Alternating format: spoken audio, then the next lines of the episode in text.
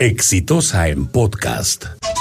Uno de los principales problemas del, del país, el, el, principal en realidad, si uno le pregunta a la gente, es el de la inseguridad. Y el problema es que todo el mundo tiene ideas, todo el mundo tiene propuestas, hay que endurecer penas, hay que hacer lo de acá o lo de más allá y no terminamos de tomar conciencia que el problema es sumamente complejo y que tenemos que partir del reconocimiento que estamos en una guerra por la inseguridad en el Perú y que tenemos al frente delincuentes que son cada vez más y cada vez mejor organizados y cada vez mejor equipados.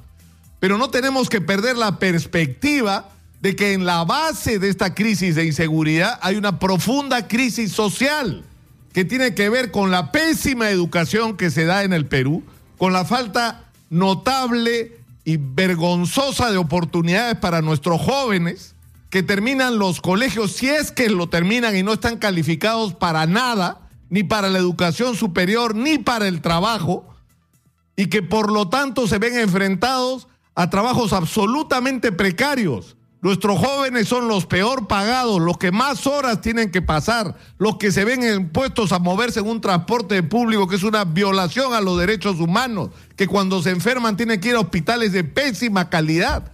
Es decir, no le damos a nuestros jóvenes oportunidades y por eso el delito para ellos se convierte en una, en una alternativa. Pero no solamente eso, se ha agregado a esta crisis social ya existente la presencia masiva de venezolanos dentro de los cuales ha venido inevitablemente la cuota de delincuentes que además en el caso de Venezuela son sumamente violentos y es un problema que arrastran por décadas.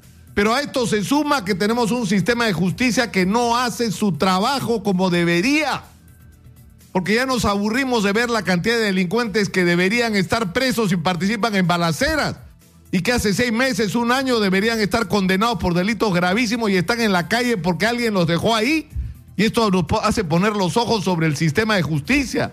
Y tenemos un problema gravísimo con el sistema carcelario, que es simplemente una moledora de carne humana y donde puedes entrar como primario y sales como delincuente ranqueado.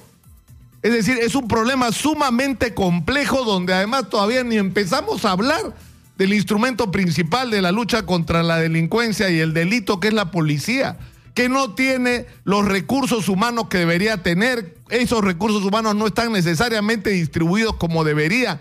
No tienen equipamiento, trabaja con el sistema 24 por 24, lo cual nos enfrenta a policías part-time. No tienen los vehículos que deberían tener, no tienen la tecnología que deberían tener es decir, no tienen nada de lo que debería tener o si lo tienen, lo tienen en escasa cantidad y muchas veces calidad.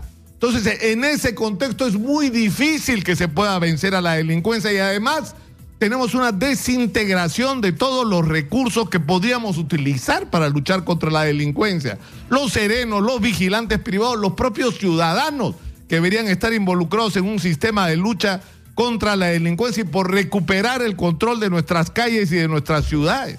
Ese es el reto que tenemos al frente y tenemos que partir de reconocer que esto, señores, es una guerra.